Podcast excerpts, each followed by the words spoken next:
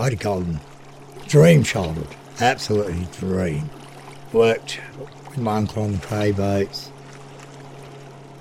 14, I left school to go and work for him full time, but I had to go to school. Once the season had finished, I had to go back to school and I had to keep up my grades. Otherwise, I had to chuck my job in, and that wasn't going to happen. So it meant pull my head out of my arse and work at school as well as working. So I had to do complete year 11. That was the rules my parents set down. Fine. Did it, got it. Now I'm a deckhand. I can do anything I want. Good money. Um, never look back. I mean, it was on big money every year, six months. Work, six months off, six months work, and more money than your pocket stick out. I had, I had the golden job. I still love being a deckhand. Never, if I could still work today, I'd still be on the boats. I loved it.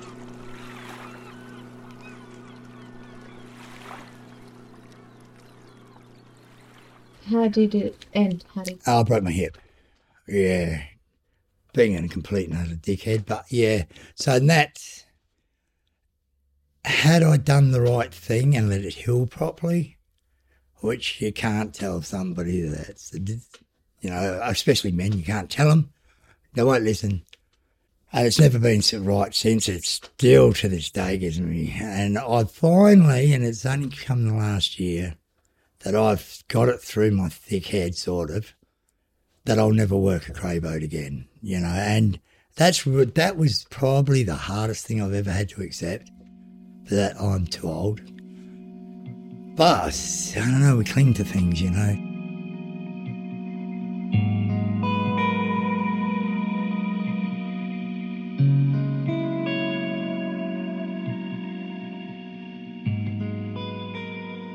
I started getting into drugs. Uh, 15, started smoking pot and shit like that. 18, oh, in between, had, had a couple of trips, a couple of marshes, nothing major, you know, just dabbling here and there. Then when I was 18, I got some speed. I had no idea what I was going to do with it because I had no idea what you did with speed. I was about 70. So I went and seen this guy I knew. He was a bit older. Oh, you put that in a needle and use it. No, I was horrified. I, yes, you should try it. And I'm a dickhead and tried it. But the rush was there, and I'm there. Oh, yeah. So for the next three months, I didn't straighten up off of there. I just hit the amphetamines hard. So then it was amphetamine use started. But then I stopped taking it because it was just, I don't know, more alcohol was accepted where I come from. So amphetamines found on. So nothing up until I was 40. Oh, I can't remember how old I was. You're only two of you on a boat. So there's myself and the skipper. And I used to take a load of needles to work with me. Because he's on the, the skipper's in the wheelhouse. I'm on the deck. So you get breaks between pots and that. He, he won't come out on the deck because I've told him straight out, it's my deck, stay off it. It's your yours. You do your shit, I'll do mine. And it works well, you know. Like, we still get along right. But he never really comes on the deck, so I can do what the fuck I like on the deck. So I used to just have that thing sitting there and I grab the needles. Woo! Away I go. Didn't phase me until uh, it was about four weeks into the season I'd been running on amphetamines and it just no longer was cutting it. And I couldn't go to work, just physically could not go to work. I was that tired and I had to take a few days off. And I'd never done that before in my life. And I expected to lose my job, but my skipper was pretty good. And he didn't even guess what was going on. I just lied to him. So I covered my ass there. And after that, I said, that's it. No more drinking and drugging while I'm working. So for me, that was a good thing. So I'd go start work on 1st of October. I'd get there a month earlier, dry out, and stay dead straight. I'd just go to bed work, go to bed work, go to bed work. And then when I'm finished, I've got so much money.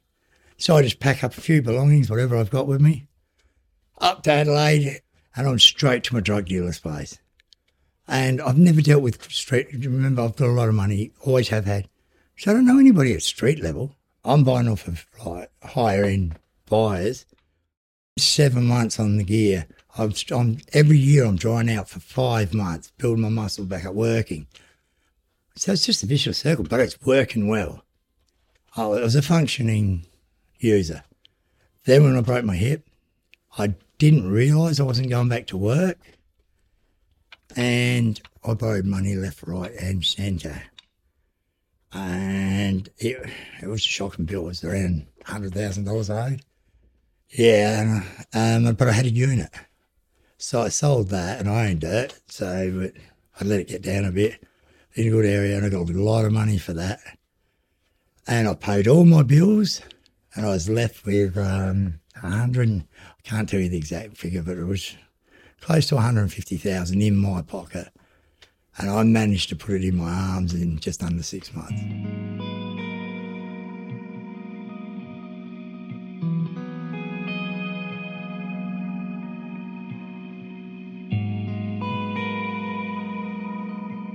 So a lifetime's worth of work in my arm in six months. You know, like you got to go, really? Is that how hard the pull is of this drug? And Anyway, because that put me on the streets. As soon as I sold that unit, I, I had something every night to go home to. Even though it wasn't much, it was mine though. It was in a really good area. Now I've got nothing, not a thing, and I've I won't let my parents. Like, that's the thing with the drugs. They you won't go and face your people who love you because you know you're going down, and you. I couldn't do that to my parents. I used to ring them occasionally and then stop that. So I'm on my own, and I decided, well, I'm going on the streets in Adelaide, and if you've never been homeless before, uh, it is not a nice place to be. Like, I'm looking at all these people and thinking, my God, where do they come from? And I had this guy called Grinder come up to me, shake my hand, and he goes, Seen you around yesterday. He says, I gather you're living on the streets. And I said, Yeah, sort of.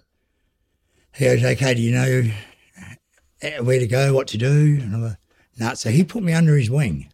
How old were you? So it's probably been 10 years now, struggle on the streets. So say 43, thereabouts.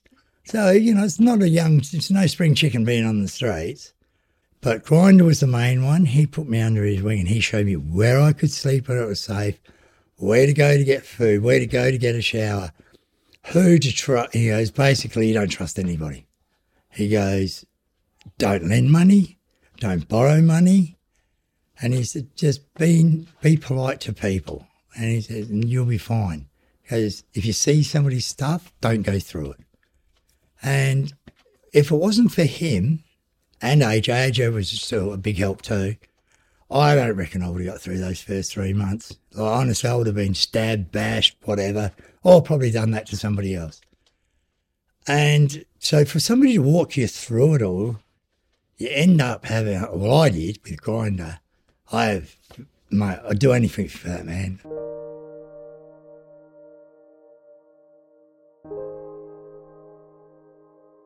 You can't accept homelessness. It shouldn't be accepted. It's um, it should be all right. Let's get these guys. And I know people are really good-hearted and they're getting better. Quite often, I'll be asleep somewhere and I'll be woken up with a couple of cups of coffee and the sandwiches and all that. That's great. Love it. You know, this is somebody used to do it for me when I was living on the streets. Never knew who it was, but every second day there'd be two cups of coffee some rolls and a sweet bun and all that. And they'd put them right by my head, right? And I, I don't know how they did it because I normally wake up when somebody comes alongside of me. And they never woke me up once. They never asked, never wanted to talk to me. So whoever it was, and if you ever get to see this, just thanks. You know, it's it's not much, but people give us money too, which is well and good. You know, they think they're doing the right thing. But giving people money is not the option because most of us are users, alcoholics. First thing we do is go and get on and have a drink.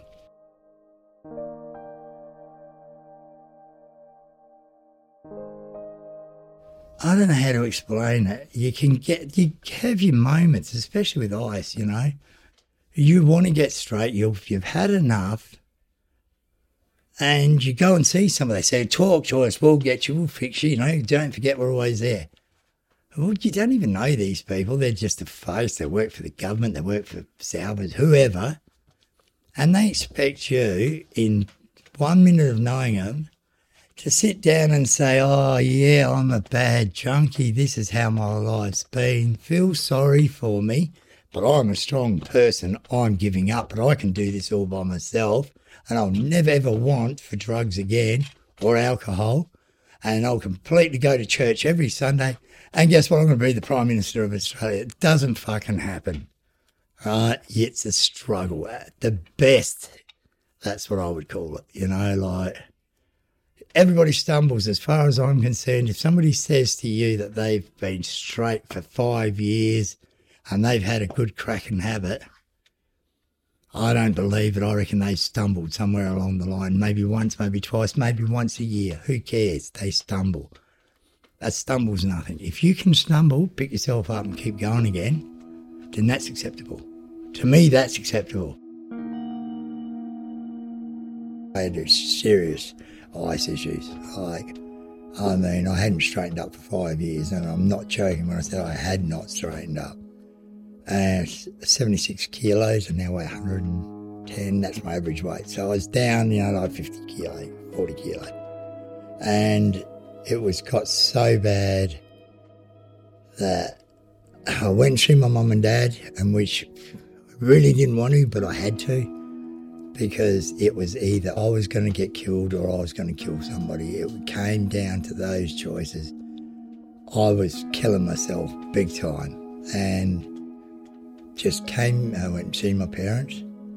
And mum and dad have always known about my drug, never hidden them, can't.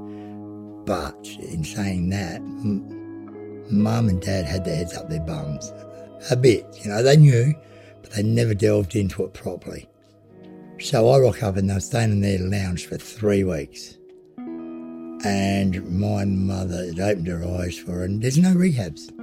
No, eight month waiting list everywhere, everywhere, everywhere. That's not good to somebody that wants to give up. And I knew of Beth House, so I said I wouldn't come over. So my little sister's a social worker. We managed to get it all happening.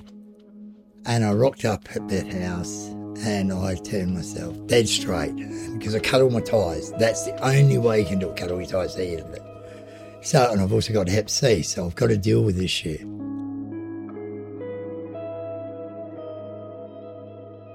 So it's always in the back of my mind. I always know that I've got those drug issues. Then it's trying to find a place to live. And I'm 55, so I haven't, I haven't shared a house with a girl like as a girlfriend since oh shit, I would have been thirty odd. Right, and I'm not even injured. I don't think I could do it. And I mean that's a sad thing to say too, because I've got limited time left anyway. I'm dying. They tell me that they, they found these lumps, they're cancerous. They're easy fix, easy curable. Okay, so I run with that.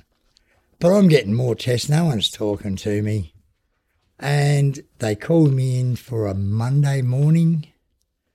Um, on the Thursday, was told oh, I got a house down in Kingston City Housing Test. So everything was woohoo, yeah.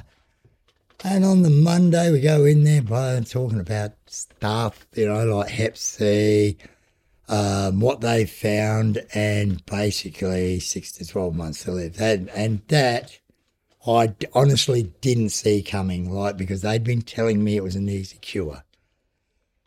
And I'm glad my mate Mark was there because I just was lost for words. Didn't know what to ask, didn't know what to do.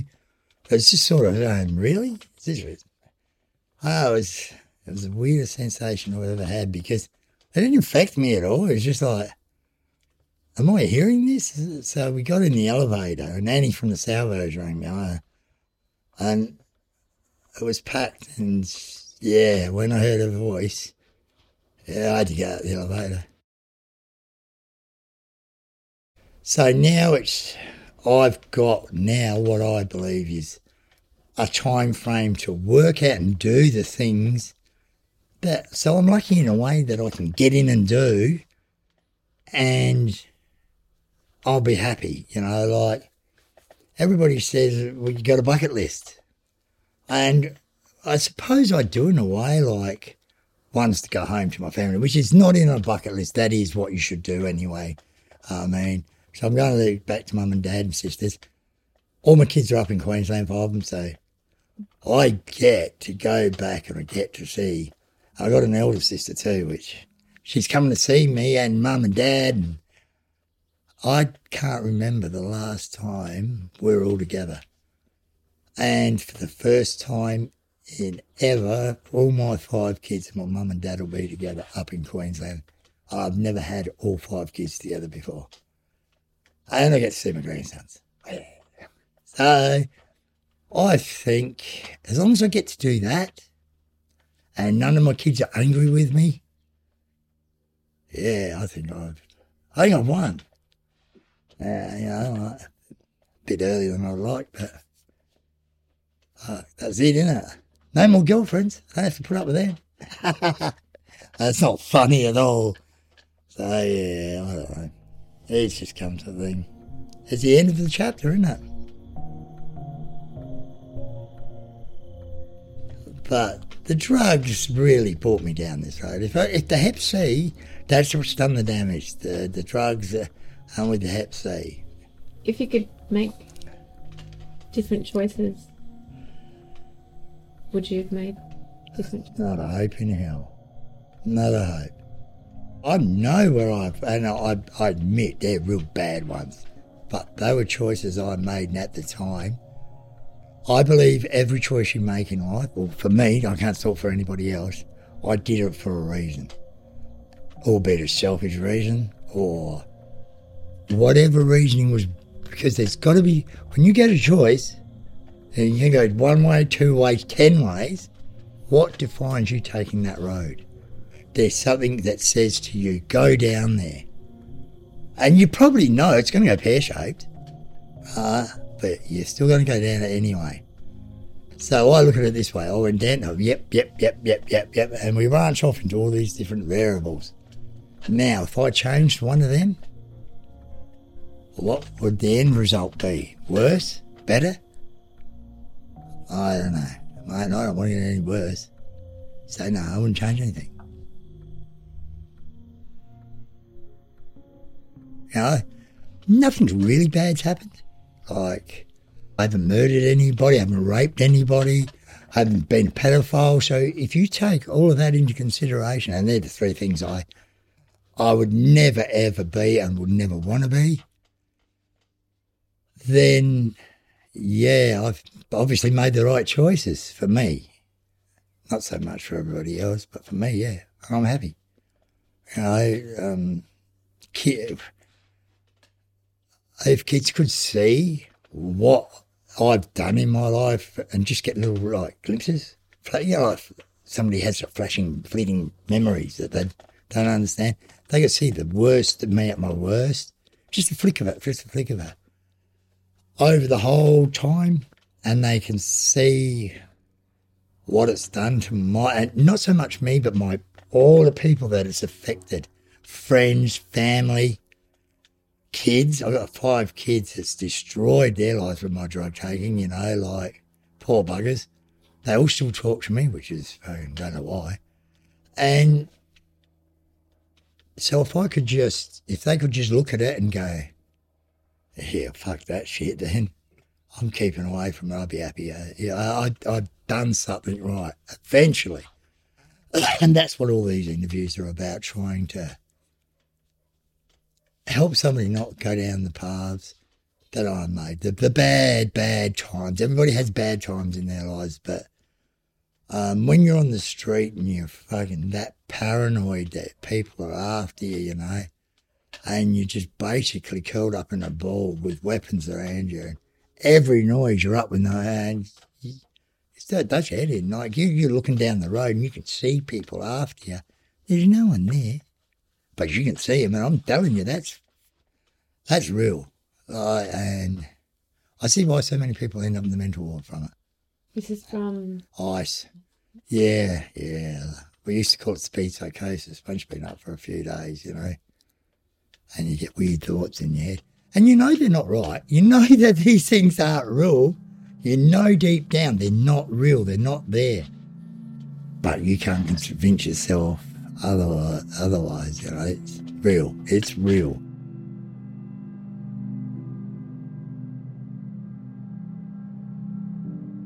I haven't seen any of my family for 20 months. I'm getting older. And, you know, and I quite often I sit there and I think, "What- what would my old man be doing now? Uh, I should be over there with him, you know, like playing around in his shed or drinking piss with him, annoying mum, whatever. But I'm his only son, and he hasn't had a really good son, you know, which must break his heart sometimes, but he never shows it. It numbs everything else too. So, like, at the end of the day, I know he loves me so much, but I wish I could have been in the son where I, I turned out running the world or something like that. But I didn't.